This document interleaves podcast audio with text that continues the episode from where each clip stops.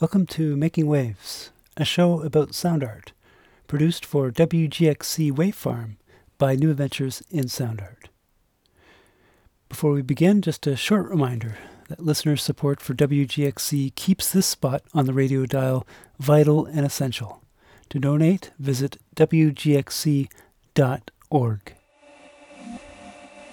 My name is Darren Copeland, and on today's episode of Making Waves, we explore techniques, both new and old, used to produce sounds and images for two live stream performances coming up on October 17th and 24th. David Breckenridge, in the second half of the show, interviews filmmaker and musician Robert Fantinato, the creator of I Dream of Wires, a documentary film on the modular synth renaissance. In the interview, Fantinato relates his own journey with modular synths, and more recently, his interest in a digital variation on the technique of liquid light that he has developed with his son, Aiden Fantinato. And to begin the show, we'll hear my interview with Debashish Sinha, a Bengali-Canadian composer and media artist, about his recent exploration of AI in electronic music.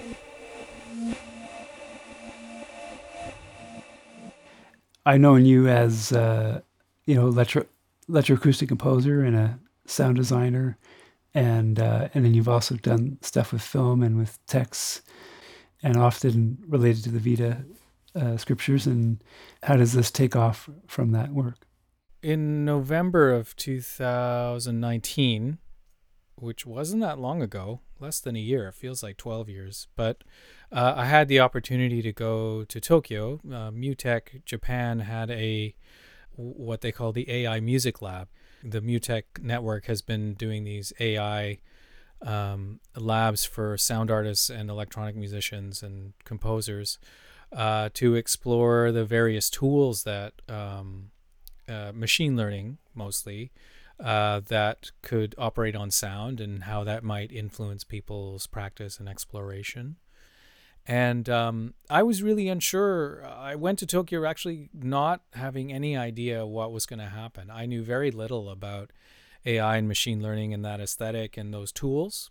But, it's clear that those algorithms are being used in more and more places. And really, of anything, it was more of a motivation for me to just get on top of what exactly these processes are and how they operate and how they might manifest in our lives, our day-to-day lives, not just as sound artists, but just like everybody. It touches everyone now. And, I suspected, and it's been confirmed clearly, there's a very robust community around this, but I suspected that there were ethical issues that we have to deal with and, structural equity issues, all these things that were kind of part and parcel of this whole world of exploration. So we kind of touched a little bit on that in Tokyo. Mostly it was me just frantically trying to keep up with everyone because all of us had different backgrounds and just trying to understand what happens when I use these tools on the material and the kind of dramaturgical ideas that interest me.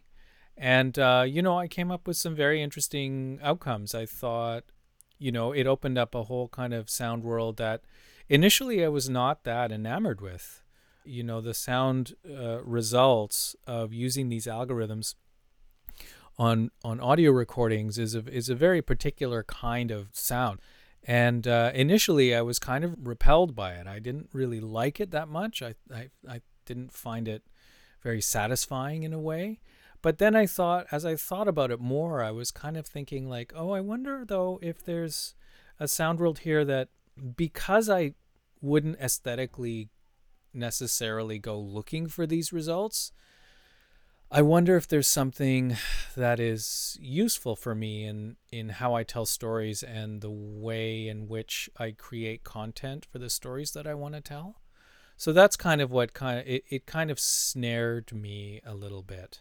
And made me a little bit curious about. I feel like my whole life has been a series of me going, what happens if I ... And it's always been that. And that kind of reawakened the fire of that question for me using these tools. What happens if I use them? And what happens if I expose them to this material or that material, what comes out on the other end, and how might that change or inspire my storytelling from now? And so what happens then? Well, what happens then is a kind of a process of questioning that I think I haven't really undertaken for a while. I think, you know, when I started working with field recordings and electroacoustic music and electronic music back on my first CD, Quell, which I sent you, and you and Nadine introduced me to this whole world of sound art, that was I had a real fire behind that question. What happens if I take these field recordings? Because I knew nothing about soundscape music or any of that history in Canada or anywhere. And it was after trying that what happens if series of what happens if questions on this material and sharing it with you that I kind of realized there's this whole new world. And I was really driven and I had a big fire under me to kind of really push myself to explore this world. And through that process of exploring and kind of finding my voice and kind of finding the ways in which I wanted to work and the stories I wanted to tell, I feel like I found a world that I was very comfortable in. And when I started working with these machine learning tools and materials, it relit that fire, because I don't really know what this world is. I mean, no one does. None of us do. Anyone who's working with these tools is really just trying to find their way in the dark, whether or not we're working with sound or artistic materials or building health apps or whatever. Everyone's really trying to find their way. And on top of that, like, I have the advantage of having 20 years of practice behind me, both in sound art and in working in theater and understanding what storytelling is. And, you know, I've had the good fortune to work with so many wonderful theater artists over the years in that part of my life, and sitting around the table with people who are so attuned to stories and words and how they unfold. It certainly made my work stronger. And so now I have the advantage of that, and also the enthusiasm and the curiosity and the lack of knowledge as well in that world. So I get to kind of have the best of both worlds in a way. So you used it with texts, but you mentioned that a lot of people use it with sound recordings. Mm-hmm. So was the artificial intelligence working off of a recording of a text? There's a number of algorithms that you can use. I mean, there's a lot of text algorithms, text-based ones. I mean, one of the neural networks that I used is called Char RNN, Recombinant Neural Network. So what it is basically feeding it a whole bunch of text and then kind of basically letting it try to learn that text. And then for me, stopping the network in the process of learning and finding out what it's pieced together from the source material that I've given it. And in that case, in Tokyo, I gave it the Rigveda, which is the first Veda of 4 in the Hindu scriptures. And it's a Veda based on rules. And, you know, it kind of like, it's a bit of a recipe book in a way for how you write action and how to do puja and all these things. And talks a lot about the deities and the Hindu pantheon. So I fed it that text and then interrupted its kind of relearning of it. So it analyzes the text because it uses a model of language, English language. It understands the world in terms of this model. So language works in this way. When there's a space, that means there's a new word. And this punctuation means that. And a carriage return means it's a new line. So it has all these rules. You know, really, it's statistics. I mean, that's what it is. That's what machine learning is. It's really fast math. It's not intelligence. It's not by any means any sort of intelligence. It has, you use a neural network that understands the world, whatever world it knows, and it only understands that. That's all it understands. So when you give it input, it tries to understand it in terms of what it knows the world to be. So often you'll see somebody like, for example, there's one artist, Memo Aitken, who does some video work. He's done work with Jennifer Walsh and people like that. And so one of the pieces he does that I loved is like there's a video and the neural network is watching this video and people are like moving a wire and a a hard disk shot from above. But the neural network has only been trained on pictures of flowers. So when it sees that information, what it outputs is this beautiful, you know, moving picture of flowers, but it's clearly the same shapes, but it only understands what it sees through what it's been trained on. So with language, you know, using the Rigveda, feeding it the text and then interrupting the learning process, you end up with language that is clearly of a particular kind of bent. It's spiritual in a way, and it's otherworldly, but it's not. It doesn't really make sense in a conventional way, and that was something that I found extremely exciting, because this idea of, I mean, sound is like that. It is very emotional and powerful, but it doesn't always make sense in a rigid epistemological way. It moves us, but we don't know why. And that's what was happening with the language that was being spit out by the neural network. And so that made me realize that, okay, this idea of revealing power in material in a way that I never would have been able to construct myself, or maybe very painstakingly, was very exciting. So it can operate on whatever material you give it. It depends on what the model is and what the process is. So you can, there's one thing that I use a lot called style transfer. So there's basically a content. So there's material that is, here's the sound. And then there's material that you tell the model that this is the style. So you could feed it birdsong, for example. And then you could say, here's the content. And the content is somebody making scrambled eggs, the recording of somebody making scrambled eggs in a cast iron pan. And then, so if you feed it to the model, it knows the style of what sound is to them is birdsong. So what happens is basically the birdsong gets mapped onto the audio recording of somebody making eggs, and you end up with this very strange, but compelling somehow, audio material that probably, you know, if you've had enough experience making sound over the years, you could probably come up with something like this, and you could probably figure out how to make that happen. But, you know, it'd be very painstaking and I feel somewhat unsatisfying process, because it would just take so long. There's something about it being the output of this artificial process that I find dramaturgically very compelling, at least in terms of the material that I want to tell stories about. And so is this done with expensive technology, or is it a free download coming to you? Well, I mean, I work in the Google Colab environment, which is it's an open environment. People make work and then they post it, and you can use whatever notebooks that people have. I mean, you have to know some things about how to navigate it all, but basically you kind of expose your Google Drive to the environment, and then you can choose files that are in your drive to work inside these notebooks, what they're called notebooks, Colab notebooks. And so how did you use it in the piece coming up, Adiva? And is that title is also a rearrangement of some letters, I imagine. Deva means God. And in Bengali, when you put "o," which is usually transliterated as an "a," "adeva," like "oshobho," which "shobho" is cultured, and if you say "oshobho," is you're uncultured. So "deva" is God, and "adeva" is like not God.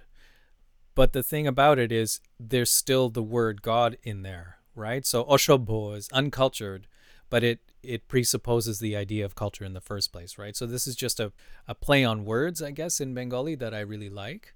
So Adeva is like a not God. And so what I'm using is a lot of field recordings I've collected in India, text like the Rigveda for now, to generate material that I'll then use in the performance. And some of the visuals are also being subjected. Some of the visuals that I've collected in India are being subjected to many of the same processes. So style transfer and generative adversarial networks, GANs, which is, I'm sure many of your listeners have seen GAN artwork, which is where, you know, you'll have a face and then it'll slowly morph into another face, into another face. Those are all GANs. So I'm using some of those on the visual material to accompany my performance. So if I understand this, some of your soundscape recordings were subjected to this process, this AI process. And so it was trying to make sense of a dense gathering of sounds or whatever from a place or market, whatever, and then it's extracting from that what it knows about the Veda scriptures. Well, no, what it does is with the sound, with the audio recordings, it's extracting what it knows about how the world sounds. So earlier when I was speaking about style transfer, I was, you tell it, this is the style of the sound, and here's the content. How does this so this is the convolution analogy, right? Where you're mapping a timbre or information onto another sound. So that's one process. Another process is a notebook I use called Spleeter, which is basically unmixing. So you could give it a recording of a jazz quartet, and you feed it to the Spleeter algorithm, and it will spit out really quite well the bass track, like the double bass, and then the drums and the piano and the saxophone. And it does actually an amazing job on, a stereo recording. So you're kind of unmixing the material. And one of the things I like about Spleeter is that it's very clear what the world is that it thinks is real. What it thinks is real is Western music, right? Bass, drums, guitars, keyboards, whatever. So to me, that's okay. That's great. So what happens when I feed it Cambodian nine gong gamelan music or the Bengali folk singer that I recorded on the street? And what does that split into? And what material do I get there? And what does that actually say about the process itself and the model that was being built? And to a greater degree about the world in which the model was built in the first place. Like there's a lot of big questions being addressed by Telegram groups like Decolonial AI and Resistance AI. There's like a lot of AI and machine learning academics and coders who are kind of being very unrelenting in pointing out the culture in which science grows and, the tools that are being built.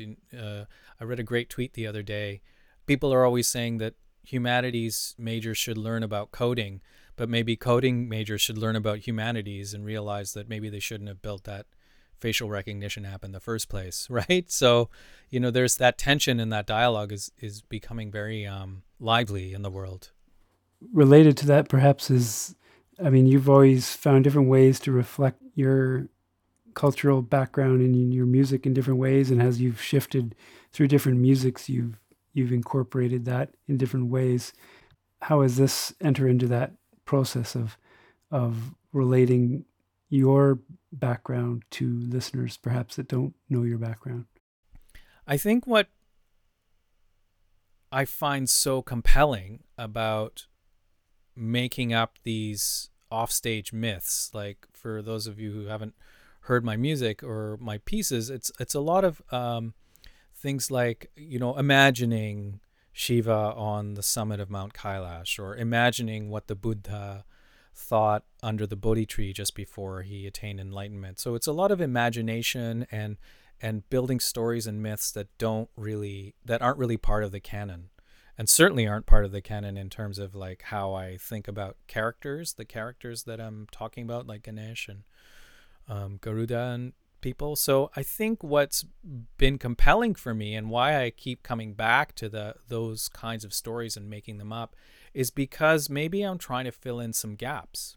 Like when I grew up in Winnipeg, we had a very small Indian community, and we didn't have, only some of us were Bengali, and we all celebrated together, Sikhs and Muslims and Bengalis and Gujaratis and everybody. And culture is very regional in India. So Bengali culture is very particular and Gujarati culture is very particular. And we didn't really have the luxury of exploring those specifics when I was growing up. So it was more of a melting pot in a way, if I want to use that term.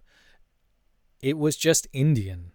So I was learning about aspects of Hindu culture and Muslim culture that were very regionally specific, but I didn't really understand them to be that way. And as I grew older and more information became apparent, not apparent, but available to me, like libraries at first, and then, you know, traveling to India in my childhood, and then the internet came and all this stuff, I kind of realized that I have gaps in my knowledge, and what I'm trying to do is fill in those gaps in a way with content that makes sense to me. So, you know, if I look at it that way, I'm kind of extending upon this this concept of the good people who are doing work in, you know, African futures and indigenous futures. I feel like, in a way, and especially now that I'm a father, that I'm kind of building a future. I'm building an expression of what my culture is and how I grew up here, and trying to make sense of the gaps in my knowledge, and trying to also manifest the things that I feel are part of me. So using machine learning and these algorithms, I think, kind of opens up new vistas of futures in a way, because I'm working with material that I wouldn't come up with on my own. Like, I don't think I would even think to create some of the things that I've been enamored with using these materials. Up until now, I feel like I've really been trying to make sense of my past, and really trying to, you know, working with the field recordings were about a place and a time in a place, and trying to understand that and how that resonated within me. But I guess my perspective is kind of shifting away from the past and more towards the future. Are there role models for you in thinking of it this way? Yeah, there's a number of artists who are working with this idea and with these tools. There's one in particular, a friend of mine from Mexico, a Mexican sound artist named Hexorcismos. Moises is his name. And he has released a record recently, and that's actually, I hunted him down, and we became good friends. And he has done a lot of this same thinking, thinking about indigenous and older cultures in Mexico, trying to use these tools to kind of bring them alive in a way that's very real and very now, and not kind of exotified in a way. There's often a kind of impulse of when you're trying to express an aspect of a culture that's older or not Western, there's a, you know, an impulse to exotify or deify that aspect of the culture.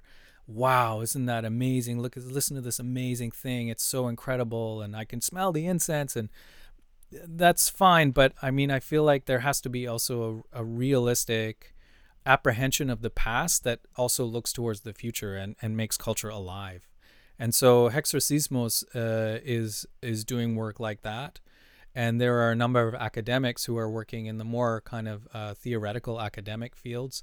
I mentioned earlier, there's a group on Twitter called Resistance AI, and people like Timnit Gebru and Black in AI, who are really trying to use these tools to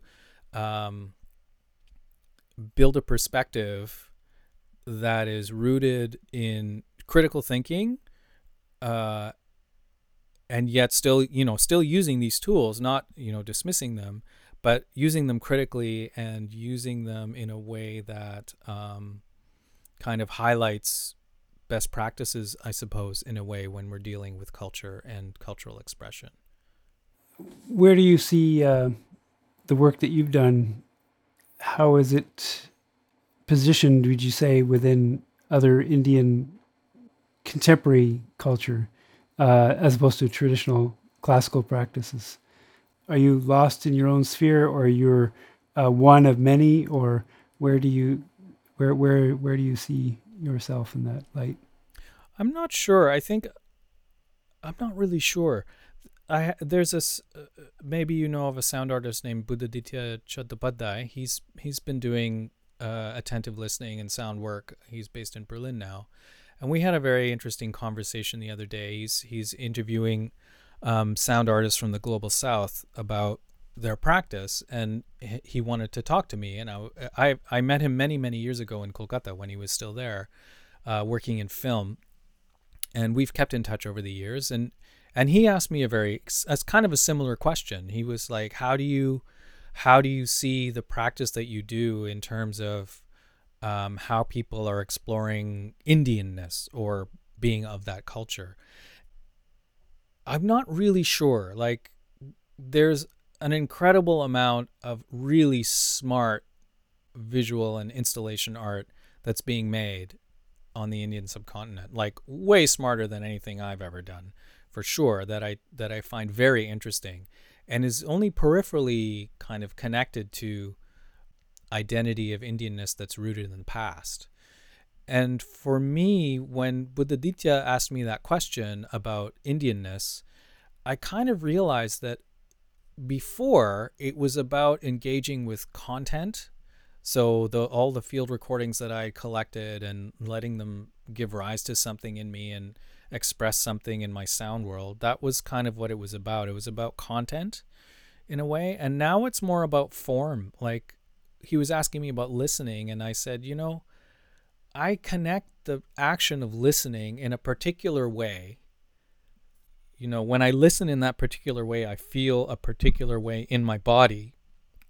And I really connect that feeling and that action with my cultural heritage. So it's not really so much about the content anymore. It's more about the activation of that impulse and what that does in me, and it physically, personally.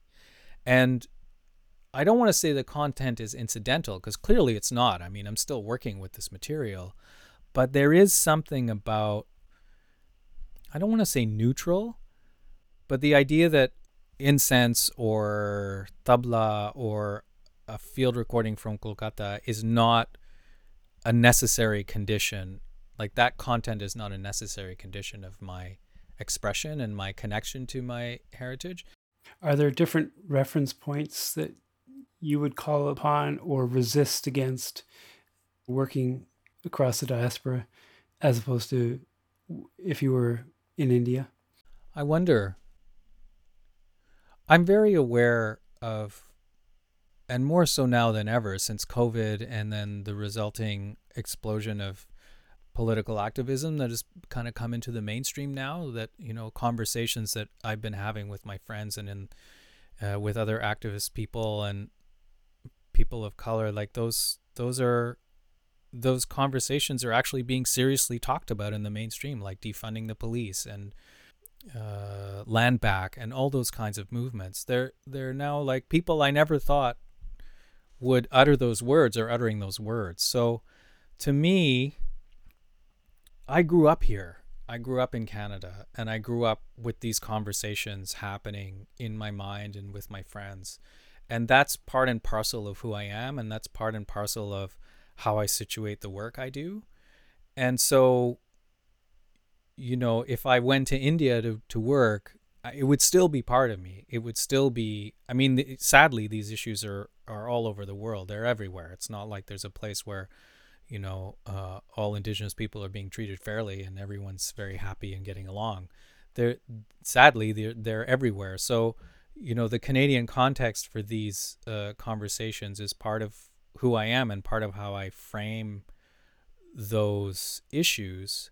And so, you know, the fact that I'm trying to tell stories and build a cultural future for myself is very integrated with who I am here as a settler, as someone who's, you know, a straight male who has had privilege. My father was an academic. I've had, you know, it's very intersectional, and I'm very aware of that. So I feel like I hope it's embedded in my work. And no matter where I go, I've lived here for 50 years. It's just part of who I am, no matter where I'd be. That was Debashish Sinha in conversation on Making Waves here on WGXC. Sinha's upcoming live stream performance will be on October 24th at 7 p.m. Ticket and event details are at naisa.ca, N-A-I-S-A.ca. Occurring 1 week prior to that, on October 17th, is a video and electronic music performance by Robert Fantinato. And David Breckenridge from NASA caught up with him online for a conversation about his work as a filmmaker and musician.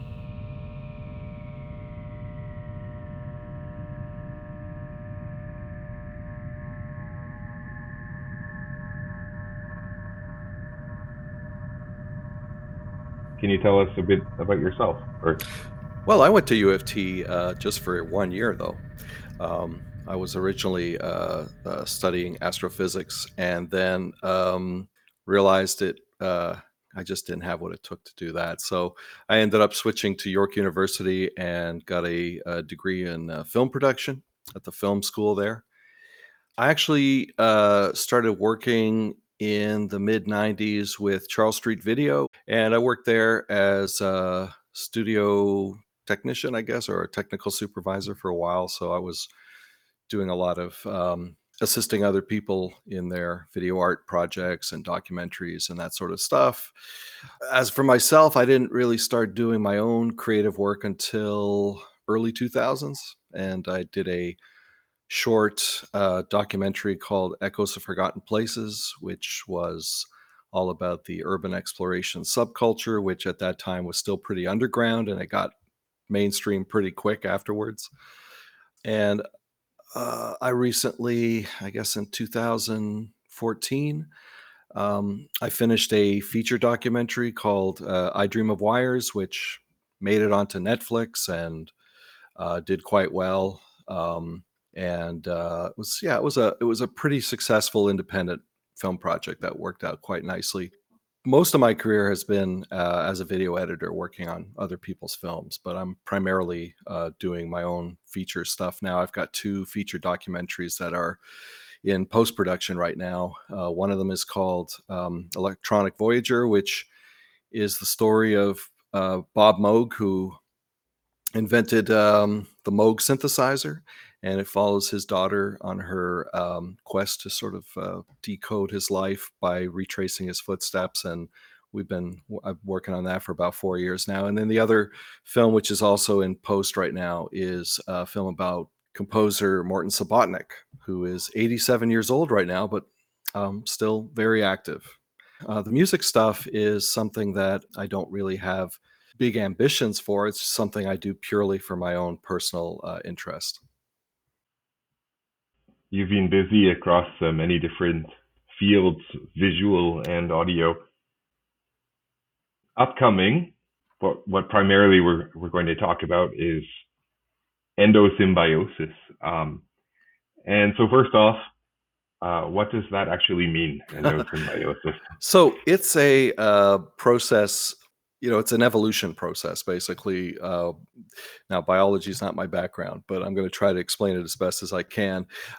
It's basically where you have simple cells that absorb other simple cells, and then the absorbed simple cell becomes, over time, a nucleus or an internal structure to the more simpler cell, creating more complex cells. So it's a process by which they, scientists believe, simple cells evolved into more complex cells. So it's really, how complex life starts at a cellular level. I can see how that relates to the visuals, because I checked out a short trailer for endosymbiosis just earlier, and wow, those visuals are stunning. So, from what I read, I guess they're going to be coming to us in 4K. Is that right? Well, depending on the setup that's being supported at the performance, it's possible that I might be feeding. I mean, they're captured in 4K, but likely they're going to be fed out in HD. But basically the setup, there's a pre-recorded visual component that also includes some sounds, but it's more of a droning background sound, which is water sounds that have been slowed down, sort of to give you and filtered to give you the sense of being underwater. And so, yeah, so the idea is that the visual thing will be streaming, and then I will be performing improvised on top of that. And I believe they will be jumping between the visuals and showing what I'll be doing on the synthesizer. So the visuals, like I said, are stunning, and I can see the relation to endosymbiosis, which is pretty cool. But the visuals are created using something called liquid light, right? And I think that's like modular synthesizers. That's also something that came around absolutely earlier on, right? In particular, I mentioned I'm working on a film about Morton Subotnick, and that's definitely you can look right back to that as that was really the inspiration for me to explore this technique. I mean, I've seen it. Most people have seen liquid light projections. If you've ever watched, you know, films with the Grateful Dead or Jefferson Airplane or something. Right. But, you know, it has its origins. I don't know the entire history of it, but became popularized in San Francisco, but also not just the psychedelic rock movement, but also the avant-garde or experimental music movement based out of the San Francisco Tape Music Center, which was started in the early, must have been 62 or 63 in San Francisco. And when Morton Subotnick and Ramon Sender and Pauline Oliveras and all the various people that were working through that center, when they started doing electronic music, which primarily at that time was not a live performance, but a tape playback, they realized that they were missing a visual component. That usually when you're going to see a live music performance, there's something to watch, you know, someone's playing a violin or whatever they're doing. So that's where they started to experiment with, you know, lighting and all kinds of things like that. And so again, I don't really know what the exact origins of the liquid light technique are, but it really, you know, started to get used quite a bit around that time. Concept behind it, the thing that makes it work, is just the mixture of oil and water. Oil and water don't mix; they kind of float around each other.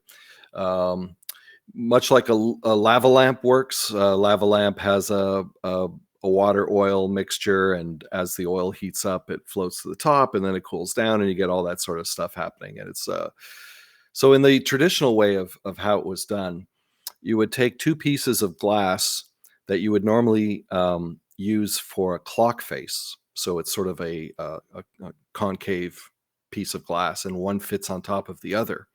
And so you would put in some water and put in some mineral oil, and then you use a combination of water-based dyes and oil-based dyes.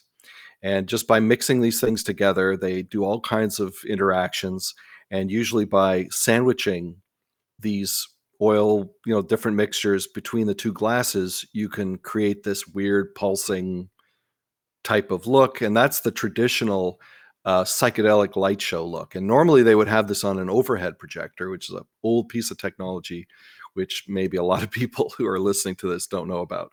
But overhead projector, and then they would just project this thing. And so you're working with a pretty large area, maybe a 1 foot by 1 foot area where all of this is happening.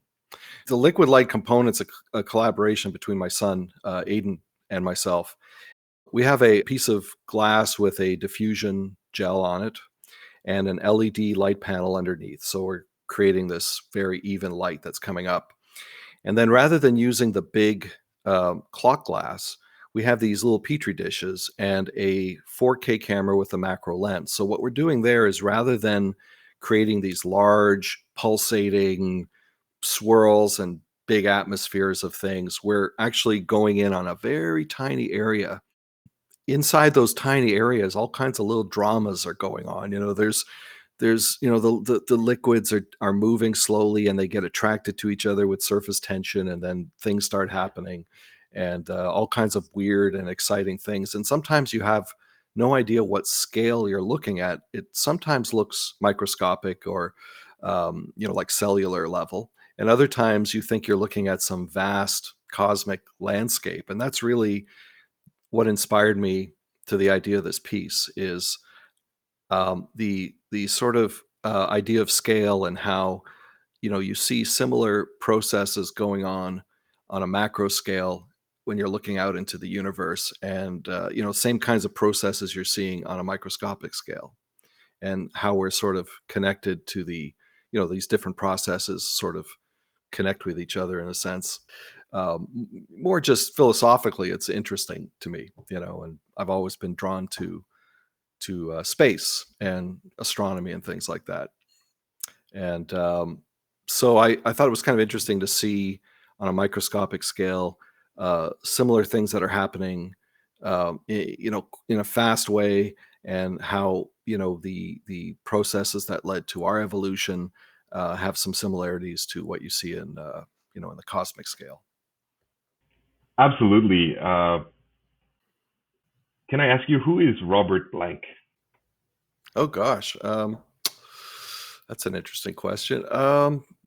Was Robert Blank a kind of a pseudonym that you used? Yeah, that's as far as the music stuff, because the music stuff, I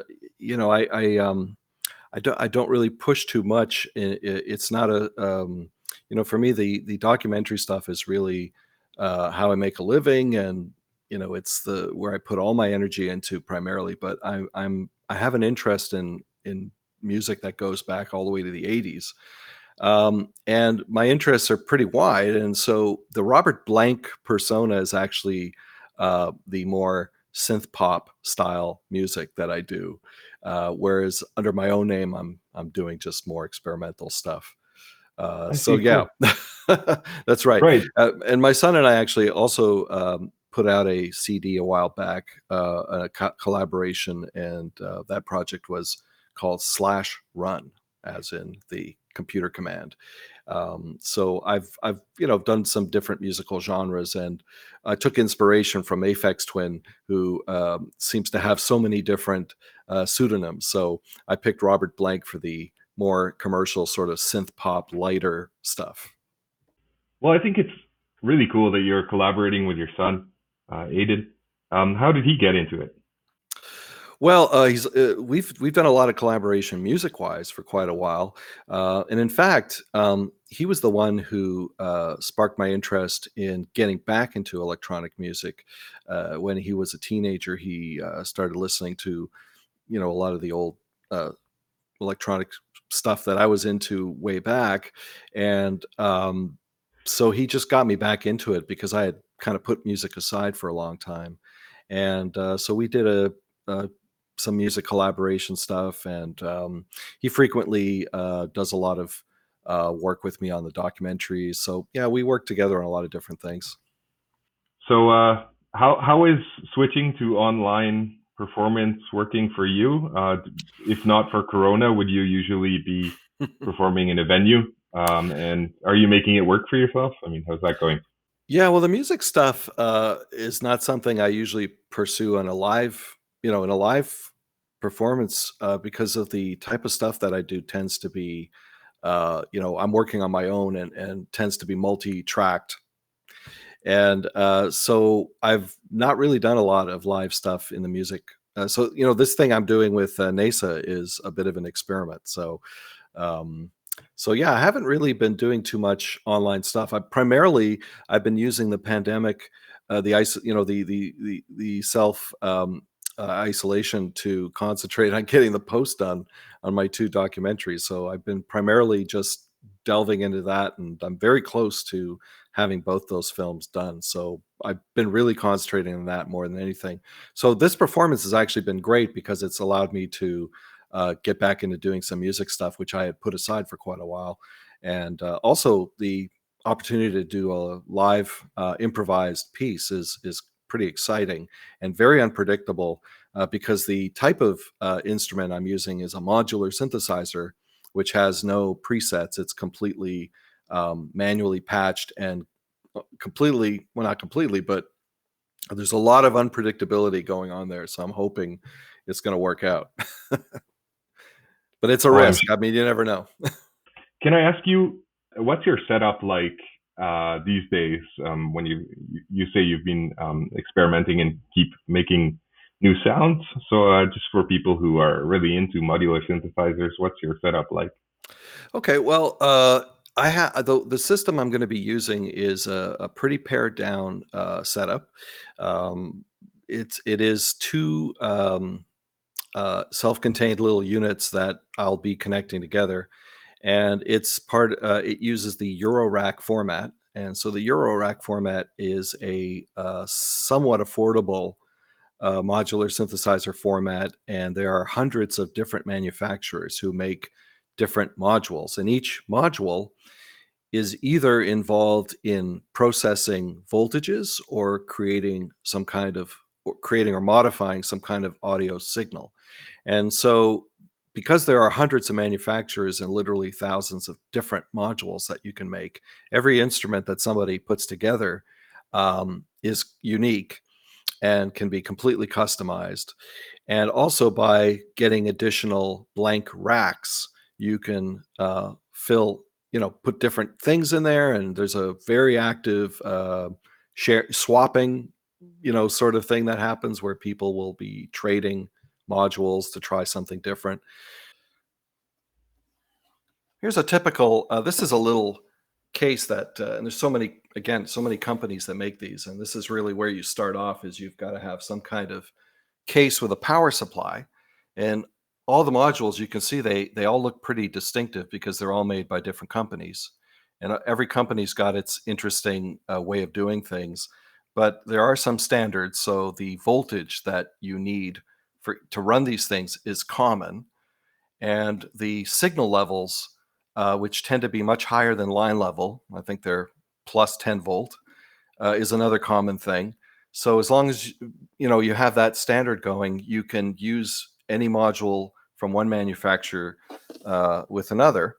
And so this particular unit here is more the performance aspect. This is where I have most of the signal processing going on that processes not audio, but control voltages. So the whole concept behind modular synthesis is to control parameters using voltages. So rather than a mechanical keyboard, and you can use a keyboard with these, but the keyboard ultimately has to produce a voltage between 0 and 10 volts, I believe. And in traditional Western scales, a difference of 1 volt equals 1 octave. Now, you don't have to work in traditional Western scales. They came up with that standard so that, you know, most people who are doing, like, for example, the synth pop stuff I do is all in Western scales. But what I'll be doing during the performance is likely going to go off in other directions. So I can just briefly, for example, here I've got a little module that you can put a MIDI signal in. So you can send MIDI from any kind of device you want. Could be a keyboard, could be, you know, a sequencer, all kinds of stuff. And then it decodes the digital signal into analog voltages. And then here you've got a joystick, and the joystick, again, it's a source of voltage. So moving in the Y direction or the X direction will give you a plus or minus voltage, which you can then tap into. And then these voltages can be sent to control, let's say, the pitch of this oscillator here. The oscillator is a device that creates sound. This thing over here, for example, is a touch plate. So it's pressure sensitive. And this is kind of like a keyboard. But again, it's got variable voltages, so you're not stuck to any particular scale or anything. Here you've got a complex envelope generator. So an envelope is basically just a device that creates a varying voltage over time. And you can use an envelope to mimic the way an acoustic instrument creates sound or whatever you like. And there's 4 of them that are all linked together. So combining these different envelopes, you get very complex movements. And then this thing here is a, I can't remember what they call this thing. It basically regulates voltages into Western scale. So there's like a little keyboard over here. And you can send in a voltage, and it will force it into a scale. And these scales can be Western scales. They have Eastern scales, all kinds of different things. So this is an example of a pretty simple setup. But I'll be using this in combination with another box that has 2 rows of different modules. One of them is a little sampler, so I can sample sounds and manipulate sampled sounds. But primarily, I'm going to be working with analog-generated sounds for this performance. So there's not a lot of digital stuff going on at all. There's not going to be any computer control or anything like that. It's going to be completely analog. And again, how those things interconnect, you actually use patch cables. So these things here, and you have to do this interconnection, and there's no memory on how these things are connected. So in basically with the performance, I'm going to be doing 3 setups over the half hour. So in between each setup, I'm going to be pulling all the cables out and kind of repatching stuff and kind of guessing what I'm going to end up with, and I'll be listening and modifying as I go. So The nice thing about working with these types of systems is it plays you as much as you play it, in a sense. You have to sort of, you don't know what you're going to get. And there are so many variables that it's almost impossible to go back to what you had.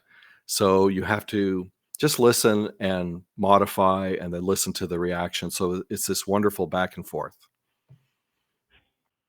So that's what I got from watching I Dream of Wires yesterday.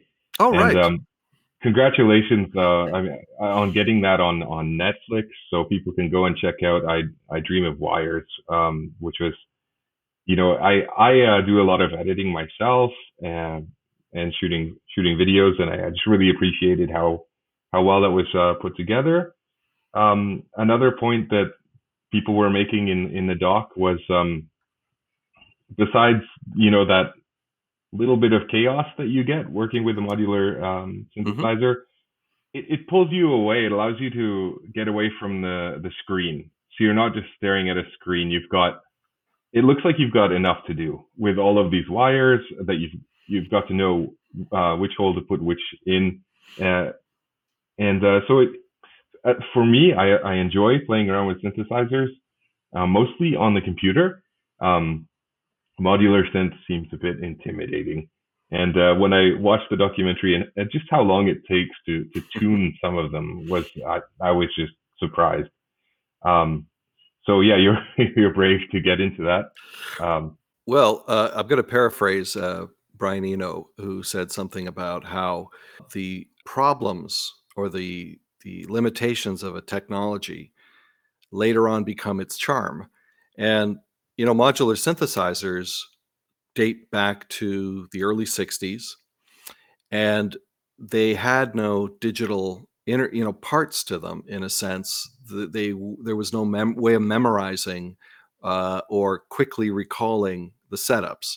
And because there was just no way of doing it back then, but you know, people were very excited about the new sounds they were hearing. And then as the technology advanced, the synthesizers became easier and easier to use. So you had presets, and people were like, oh, this is great. You know, who wants a modular synthesizer? Just throw them away. You know, they're completely obsolete. But that's the charm that brings people back to it, is the fact that, holy moly, now I got to actually, you know, start from scratch with everything. There is no preset. And, you know, suddenly you realize that not having a preset, and also making you work and think about the path the signal's taking, opens up new creative possibilities that would not come to you. And also, like you're saying, stepping away from a computer, you're actually, it's hands-on. You know, there are knobs to turn and switches to push. And one of the things you shouldn't be too intimidated about with these synthesizers is that there's really no way to to harm the thing, and there are no specific rules about how to set them up. So they are, you know, it helps to understand something to get you started, but where it takes you from that point is a matter of experimentation and just listening. And if you're, when you recognize the sound and it's moving in the direction you want to move in that direction, but so yes, you're right. There is a learning curve at some point, but it's also open to complete experimentation, where you don't understand what's going on. You're simply just trying everything, because no matter what you do, they're, pretty idiot proof. Let's put it that way. There's nothing you could do to them that would destroy them. So, going into it blind is a totally valid way of approaching it. If they're idiot-proof, let me at them. Just kidding.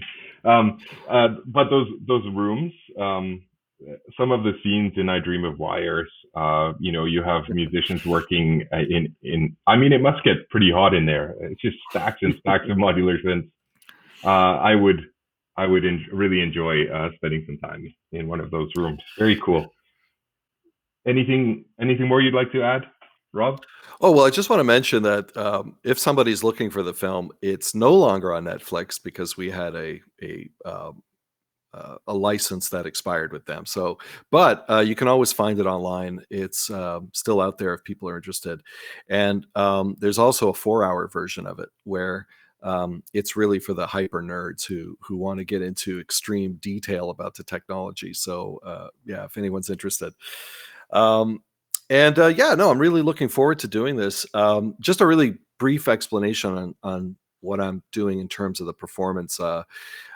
As I mentioned, it's about a half hour.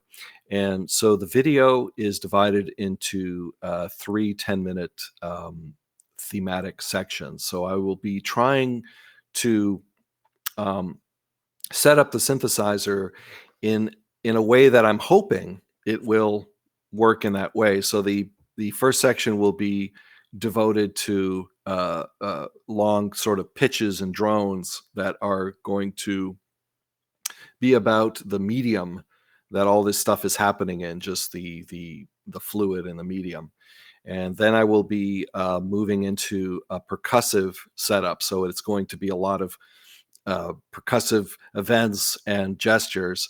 And then finally, the last section is going to be melodic pitches and much more sort of a prettier landscape. And it's really about all the elements in the medium coming together and creating life and going out into the world. So I'm hoping that's what's going to happen. But my apologies ahead of time if it goes completely crazy, and we'll see what happens. You've been listening to an interview with Robert Fantinato on Making Waves here on WGXC. Both Fantinato's live stream show and the one by Debashish Sinha are coming up on October 17th and 24th at 7 p.m. Details are at nasa.ca, N-A-I-S-A. Thank you for listening, and thanks to those who have donated to WGXC. If you have not already done so, please visit WGXC to make your donation and keep a place on the dial for radio programming that is essential and vital.